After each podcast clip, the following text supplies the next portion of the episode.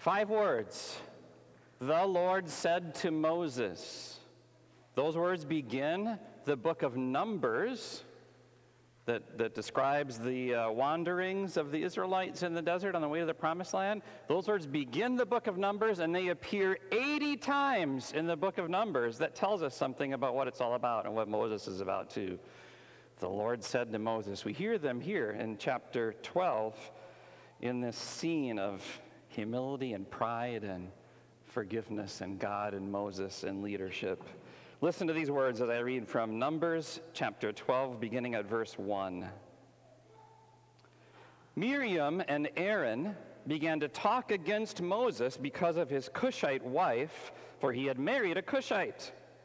Has the Lord spoken only through Moses? They asked. Hasn't he also spoken through us?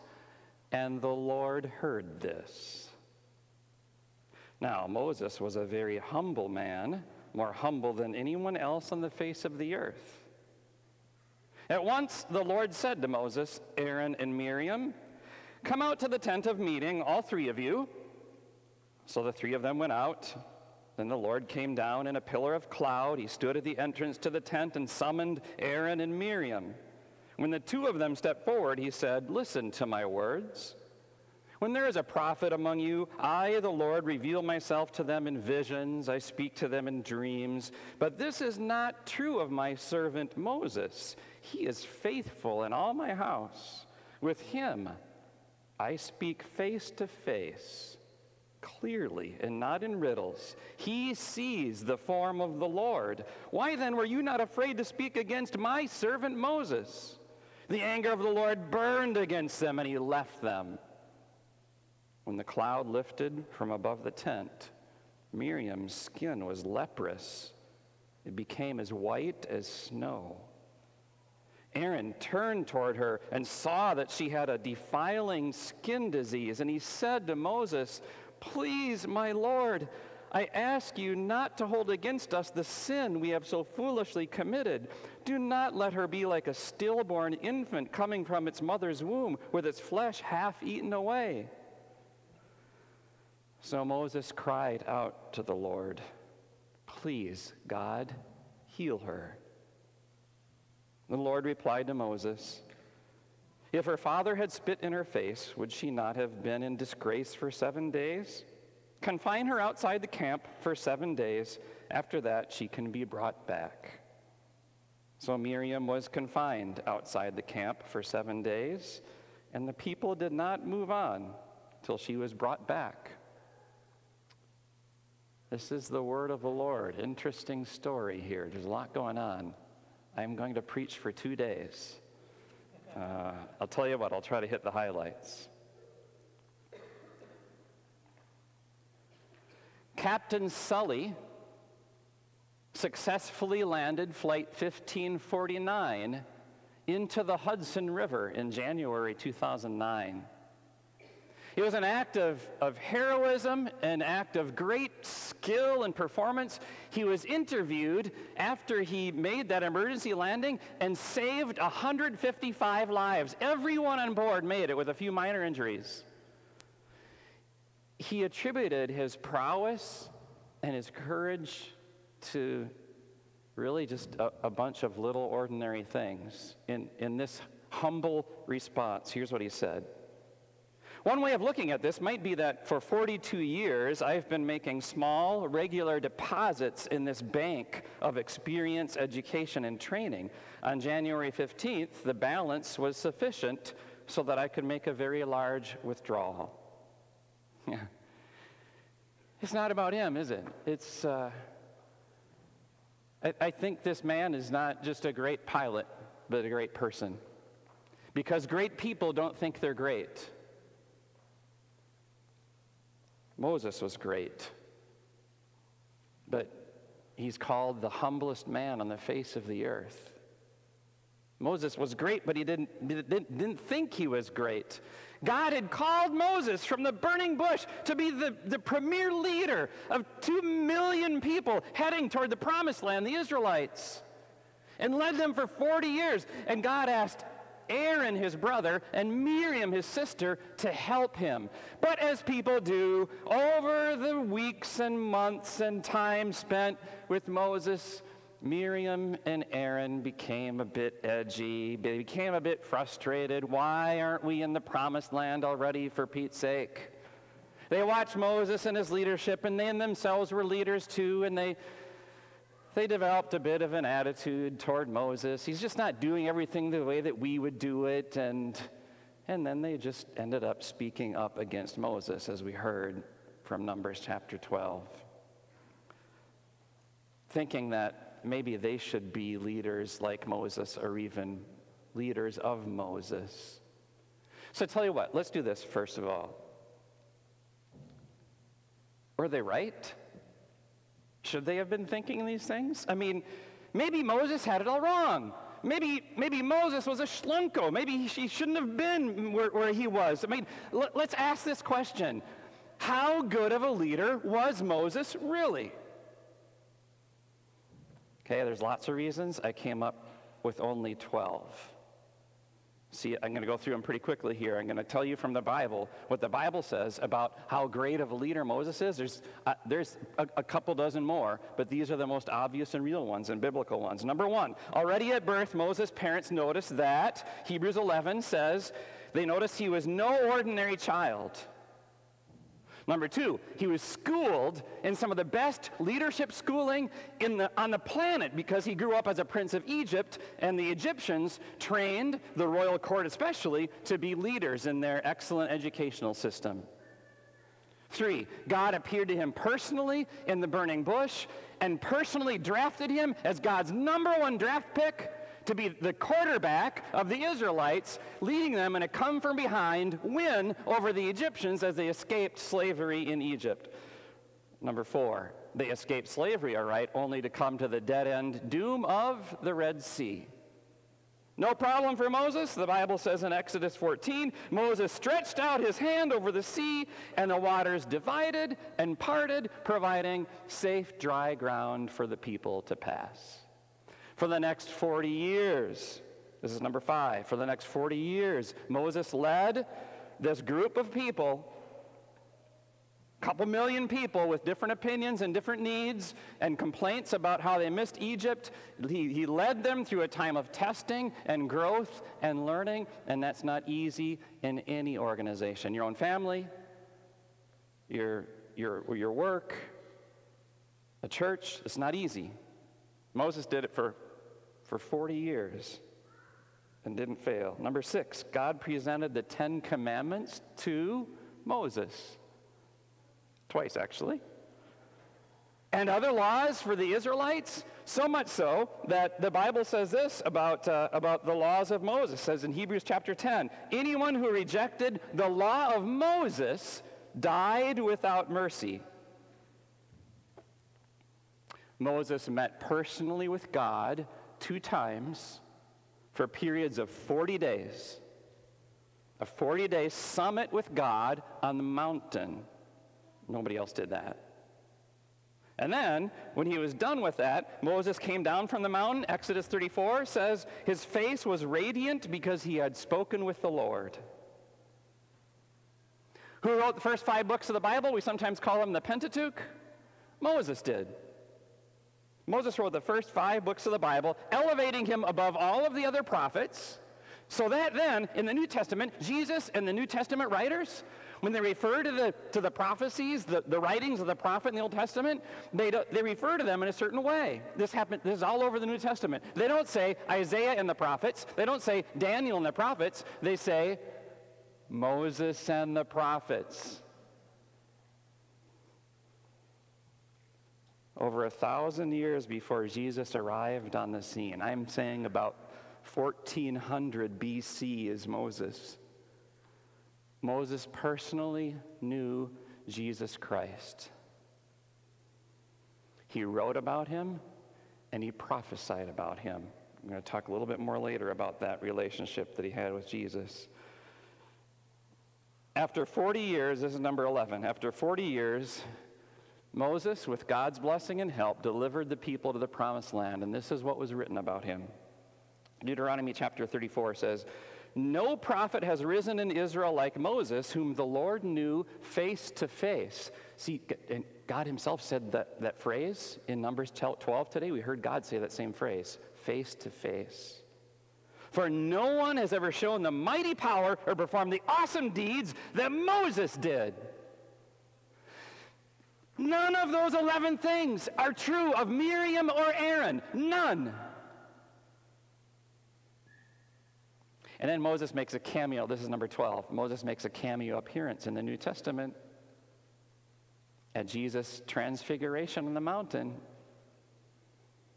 What does the Bible say? Luke chapter 9. Moses and Elijah appeared in glorious splendor talking with Jesus. Moses was so great that even Jesus listened to him. And Miriam and Aaron are so great, they don't need to. Here we are in Numbers 12, verses 1 and 2. Miriam and Aaron began to talk against Moses. Has the Lord spoken only through Moses? They asked. Hasn't he also spoken through us? And the Lord heard this. It's like a, you know, grandma or grandpa, you know, hearing the grandkids arguing in the other room, and the grandkids don't know that grandma or grandpa hear this. Huh? And the Lord heard this. God had previously anointed Aaron, had he not?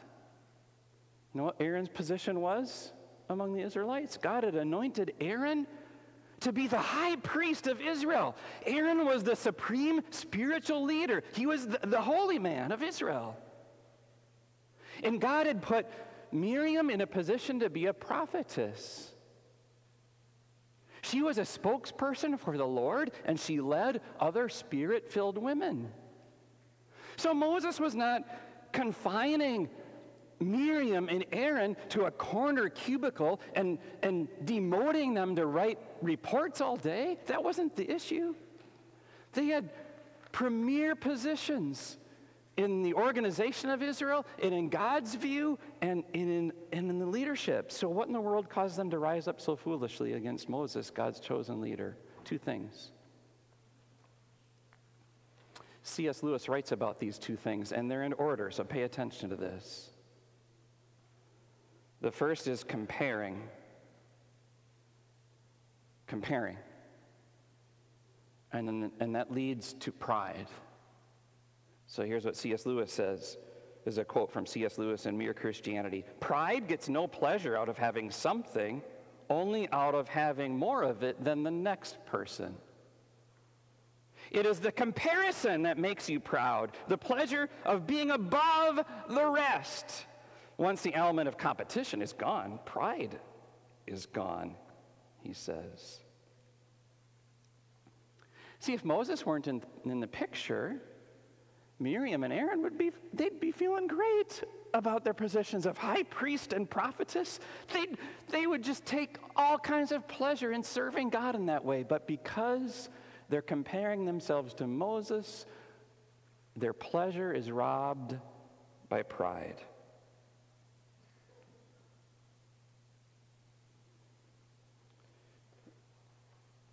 It begins with comparing.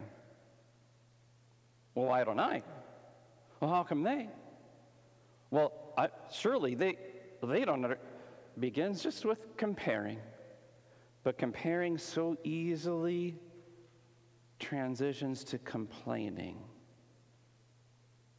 And complaining is twin siblings with cursing. And by cursing, I mean judging another person with self superiority that finds reasons to justify this superiority in some way that, that elevates the importance of me and escalates me above them. I can, find, I, can, I can find something in anyone to make me better than you, and I do it. And over the course of time, especially, comparing leads to complaining, leads to cursing. And this is what Miriam and Aaron do. Led by Miriam, by the way. The Hebrew construction there is Miriam's the instigator here, and Aaron's willingly along for the ride. It, and then, this is a great example. When, when we do that, compare, then complain, and then curse, a good sign that you're in that cycle of pride is how you find all kinds of reasons to complain about or curse the other person that have nothing to do with what the problem is. Did you see that in, in Miriam and, and Aaron's complaint against Moses? Their problem is that Moses is elevated as a spokesperson and they think they should be elevated too. And by the way, he has a Cushite wife. What in the world does that have to do with anything, right? You, they, they draw this side light. It's true, he had a Cushite wife. Okay, fine. But well, we make those things part of our argument in our own minds and hearts about why we're better than others. We can go, I can go find anything. Like, like I'm, I'm looking at a few of you today who's, you don't have the shoes on that I have on. I'm better than you are. I can look at all of you and say, You're not standing up here on stage under the lights like I am. I'm better than you. Right? We can, we can find anything to be better than anyone, and that's where they were at and the Lord hears it.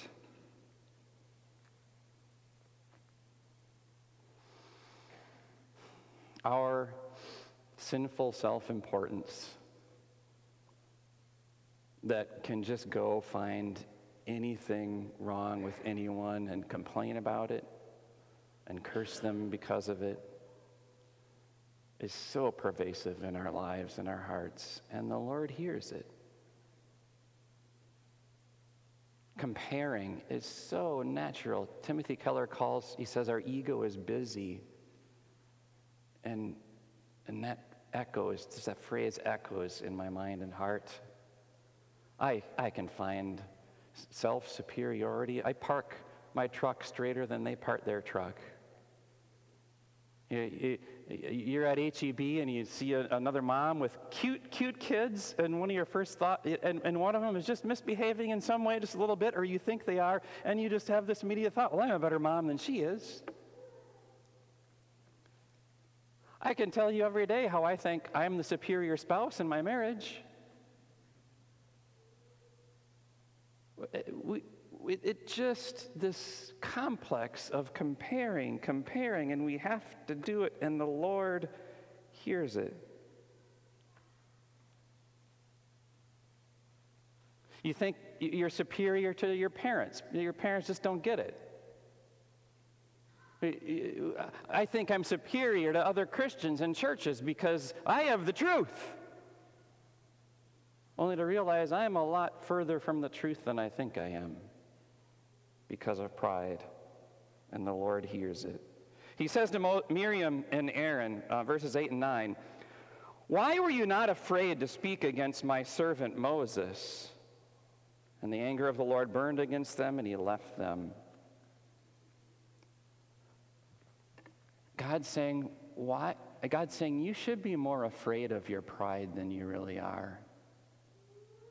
Miriam and Aaron, your, your pride has really caused something evil again. And why weren't you more afraid of it? Miriam, Aaron, you should have been more afraid of your pride. Captain Sully and Moses teach us great people don't think they're great. And know what else? Small people don't think they're small. You understand that? Small people don't think they're small. When I don't think I'm small, I think I'm great. And because I think I'm great, what does Jesus say? That makes me small. That's what that means. So Miriam and Aaron were great in their own eyes, but that really, that really made them small. And it put them under God's judgment. He was angry against them. He comes to Moses' defense. The Bible's very clear about my thoughts of pride that make me greater than I, I am. And the Bible says that God opposes the proud. Pride was the very reason why God kicked the devil out of heaven when the devil was a good angel and he became bad. It was pride. Pride was the very first temptation in the Garden of Eden. God says that, that he turns his face away and he will not listen to the proud. And, and that applies to any of us, even good, upstanding, law abiding citizens and, and good members of the church who think more highly of ourselves than we ought. God says, I, I can't stand to be in the presence of pride. But here's something else he can't stand God can't stand to lose people he loves to the foolish sin of pride. And so, what does he do to Miriam? She's the instigator here. She's leading the way. So God focuses now his attention on her. And in order that he doesn't go even crazier, he just leaves the scene. But as he leaves, Miriam is stricken with leprosy, with this skin disease. And it's putrid and it's ugly and it and shortens your lifespan and it, and it uh, extricates you from the community. You have to, you're unclean at that point. Why? Because God wants to knock some sense into her. God wants to get her attention and for her to realize that she's not as great as she says. Aaron is the one who comes to, to, comes to the rescue. Apparently, he's coming to. His senses are ready. He sounds, his attitude sounds different here, much more repentant. Um, uh, Miriam's probably stricken so much and in shock. She doesn't have anything to say, but Aaron has something to say. Verse 11. He said to Moses, Please, my Lord. That sound like, does that sound different than before? Sure does. Please, my Lord, I ask you not to hold a, against us the sin we have so foolishly committed. He says that to Moses. If Moses weren't the humblest man on the earth and he were proud, if, if Moses were to operate like I would respond here, like, like someone who's stuck in their pride, what would he do? What would he say? What would it look like? Right? Aaron, Miriam has leprosy because she acted out against Moses. Aaron's coming, oh, we're so sorry. I think pride would jab at Aaron with a sarcastic comment. It would just stab him and, and say something like, well, that's what she gets. Or maybe silence, turning a cold shoulder of, of withdrawal and just not replying to Aaron's text message that says, Will, will you forgive me? I'll just let him stew for a while. That's what pride would look like if Moses were a proud man. But he's not, because Moses understands that pride between people needs to be disrupted, disrupted with the humility of grace. And that grace has been shown to Moses many times, and he shows it here. Verse 13 says Moses cried out to the Lord, Please, God, heal her. Verse 11 said it when Aaron spoke, and verse 13 says it when Moses spoke. The very first word that each of them says. Did you catch it? Please. A humble heart and not a proud heart when talking to another person or to God is not entitled, but says the magic word. Please. Moses is a humble man.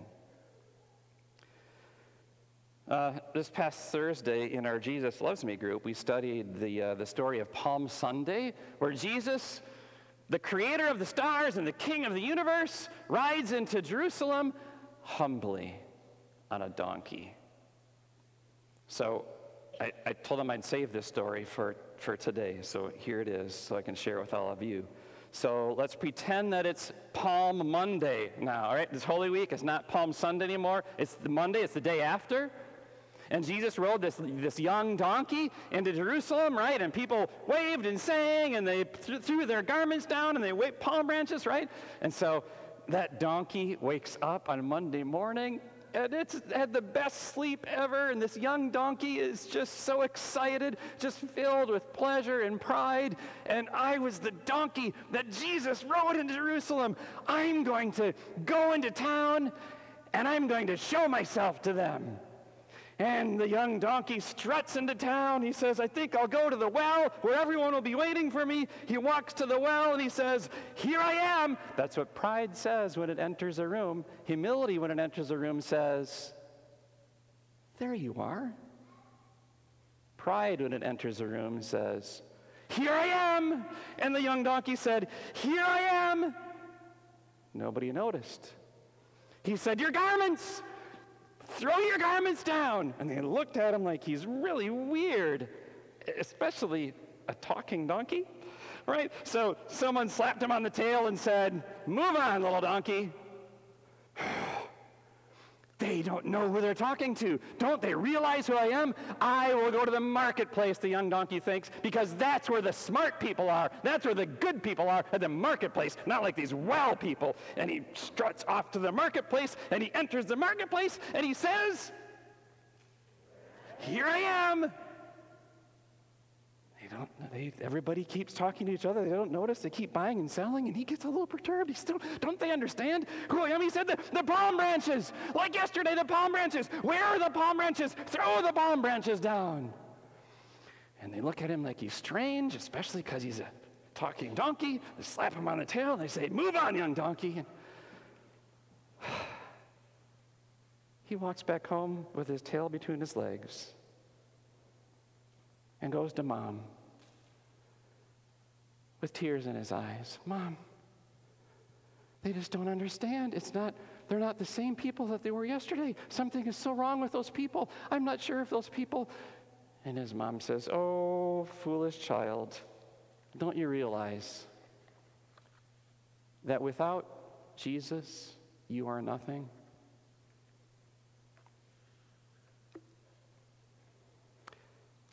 Moses was a very humble man the Bible says in Numbers 12, verse 3. What did that look like? What did it look like right here in this story? We have Moses being unfairly accused in an unjust way that's not right. And what did Moses do? What didn't he do? Moses didn't rise up to his own defense immediately after Miriam and Aaron accuse him of something that isn't really true at all. Moses doesn't publicly protest to protect his own name because he somehow he has to protect his integrity because Miriam and Aaron are now unjustly accusing him. We have Moses trusting in the Lord. Without the Lord, Moses knows, I'm, I'm nothing anyway. I'll let the Lord handle this. And he does. How can a person like Moses be so great and yet so small? How can a CEO of a successful company be, be so in charge and so leading the way and yet so down to earth and humble and, and kind? How can you get ahead in life and yet at the same time practice humility? All of those are possible with those who have the humility of Moses. And the humility of Moses, let me tell you this humility has a lot to do with confidence. Proud people are not confident, they are insecure. Humble people are secure and confident. You are secure and confident when you're a donkey and the Lord is riding on you. You're insecure when He's not even on your radar. You see that? Moses was secure. He was clear about his identity. He was clear about the purpose that God had for him. When he, when he stayed focused on that, it was like Peter walking on the water, right? Staying focused on Jesus, on his mission that God, Moses was clear. He was confident. He didn't have to rise up in defense against Miriam, against Aaron. He knew the Lord would take care of it, and he did. You have that same reason that Moses had, the humblest man on the earth to be confident with clarity about who you are, about what God thinks of you, about the purpose that He has given you in this life, and about the things that you need to do and the things that you don't need to worry about. You can be like Moses, who is, who is the humblest man on the face of the earth. And yet, I tell you this there is one who is even more humble than Moses. There is one who wasn't just of the earth, but was of heaven. There is one who is both man and God, who is even more humble than Moses was, and even greater than Moses could ever be. The Bible says this Hebrews 3 Moses was faithful in all God's house. Jesus has been found worthy of greater honor than Moses. Jesus became even more humble than Moses was humble because Jesus, in humility, didn't consider equality with God something that he would grasp onto and hang onto, but, but Philippians says he made himself nothing, taking on the very nature of a servant and becoming obedient even to death on a cross. In order to save you, Jesus had to become lower than you. And he was willing to do that. Why? Because Jesus had confidence and clarity too. Jesus had clarity from the Father about what his mission was. He had confidence in his Father that his Father was leading him on the right path.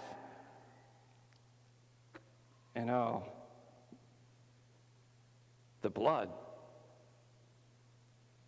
Read it. Read it in Exodus and in Numbers and in Hebrews. Moses sprinkles blood as part of the old covenant. He sprinkles blood all over the place. He sprinkles it on, uh, in the tabernacle. He even sprinkles it on the people. There's, there's blood, but there's nothing of Moses' blood that even compares the blood that Moses throws. It's animal's blood, not his own, right? But there's nothing that compares like Jesus' blood. Hebrews says again, chapter 9, how much more then will the blood of Christ, who offered himself unblemished to God, cleanse our consciences from acts that lead to death, so that we may serve the living God? Christ is the mediator of a new covenant. Hebrews 9, verses 14 and 15.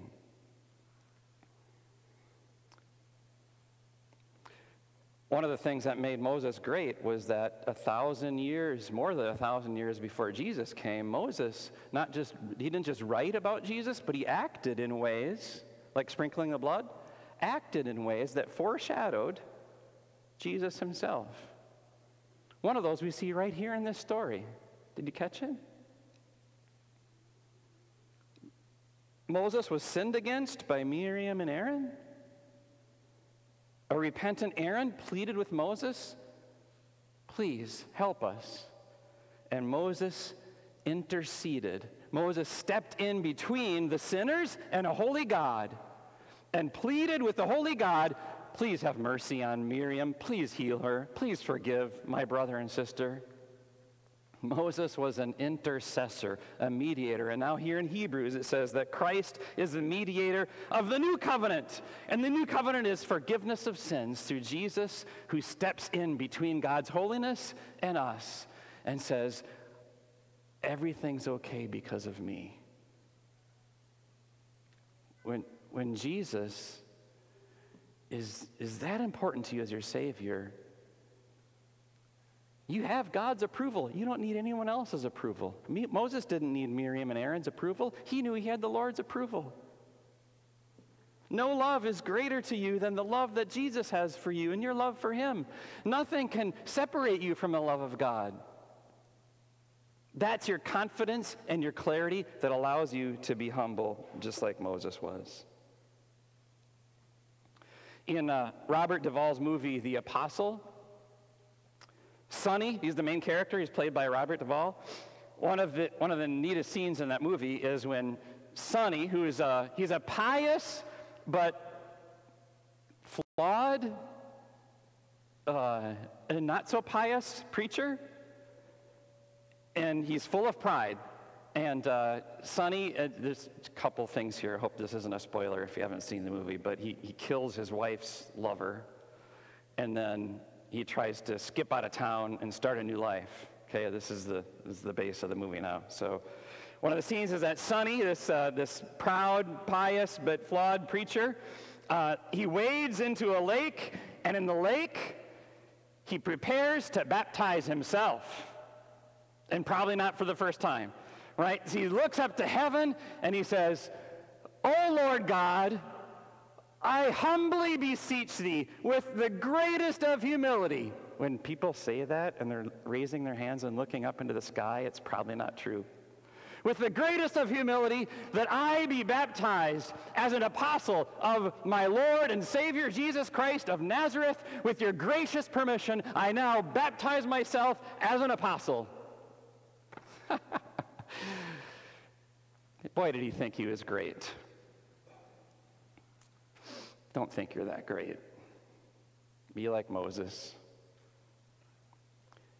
God has already baptized you.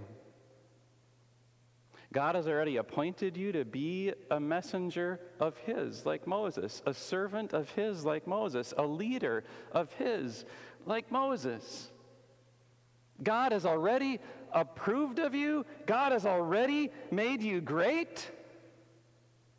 Just like Moses, who was so small and yet so great because of Jesus, who is smaller than us all and yet greater than us all, too. Amen. Let's pray. Thank you, Lord God, for this message today. It's so real to us. We see ourselves in the story, in Miriam and Aaron, we see ourselves, and in Moses too, and, and in Jesus, who is in the story as the mediator. We pray that, that you, Jesus, would be a bigger part of our, of our humility so that we can step out against pride. We pray that we would walk this week with, with you more on our hearts, with this story ringing in our ears and have the clarity and the confidence of the forgiveness of sins, of our baptism, and of your love on the cross for us that can truly be humble as we trust all to you. In your name, Lord Jesus, we pray. Amen.